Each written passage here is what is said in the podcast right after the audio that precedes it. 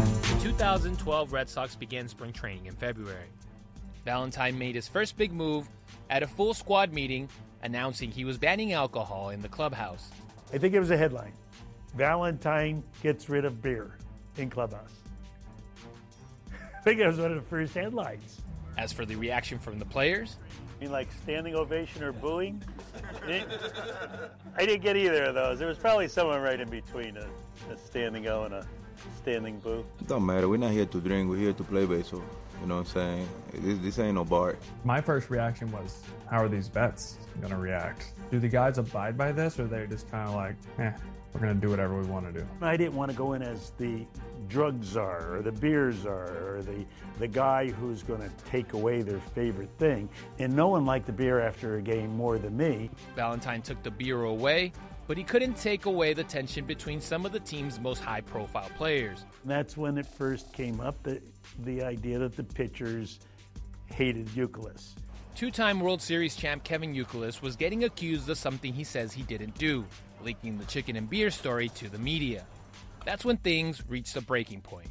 They didn't want him sitting on the same side of the room. I had to change things around before everyone got there. It was the most ridiculous thing I've ever seen. I remember that confrontation happening, and I remember Bobby trying to diffuse the situation, but it wasn't going to be diffused by Bobby. It had to be through the players. As a team, we were always really close. We had our issues, and um, you know, there was guys that would say, you know, complain about things, but that's what you get in any clubhouse. And Euclid came in one day and he said, uh, "Hey, listen, I'll play hard when I'm out in the field, but I'm not ever going to dinner with these guys. They're going to talk to them uh, off the field." And then the pitchers would come in and say, uh, "You know, I don't want to be pitching when the guy's playing third base because they know he's going to let the ball go down the line." I remember I did feel uncomfortable, um, even though I wasn't there the year before. I'm like, "Oh boy, like they really think." Kevin was the the snitch. We certainly heard, you know, Youk is the snitch, Youk is the snitch. You kept hearing that. And, you know, I'm sitting here, I'm the person who wrote the story. I know who I talked to, and generally you don't say many things about where you get stuff. I will say this for the cameras Kevin Youkilis had nothing to do with that story. He was not the snitch. It was an ugly situation. It was as ugly, it was as ugly as it could get. You know, I think Beckett and some other guys identified him and that just took on a life of its own and it snowballed. The new manager had two of his biggest stars at odds, but soon anger turned back towards Valentine when he caused a scene during infield drills. Bobby like lost it.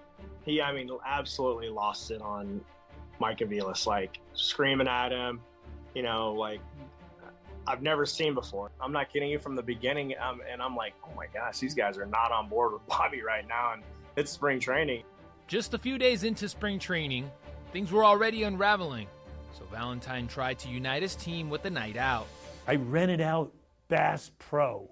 You know how big that place is?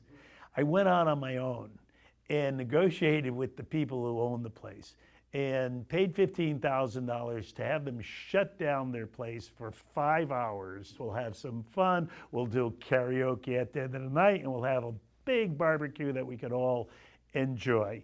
It turned out that that did it, it wasn't received the way it was okay, but it wasn't that kumbaya moment, you know, where things came together, and it was even met with uh, disapproval uh, from the front office because uh, John Henry had planned a night under a tent.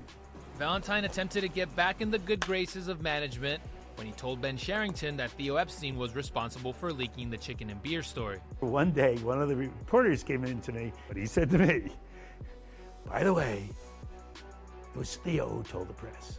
And now I thought, I thought I had, I had the mystery solved. I said, this is cool. Maybe he didn't realize how close Theo and Ben were and are, or maybe he didn't, didn't care. Ben was walking by, by my office one day and I called him in and he said, Ben, come on in here. Hey, listen, I figured this whole thing out. Maybe we could just clear the air by calling a meeting and telling the guys what happened. Britton's face dropped and, you know, said, no, we, can, no, we can't do that. And, um, you know, I should have known about their prior relationship. It was a rocky start to the Valentine era, and the season hadn't even started yet.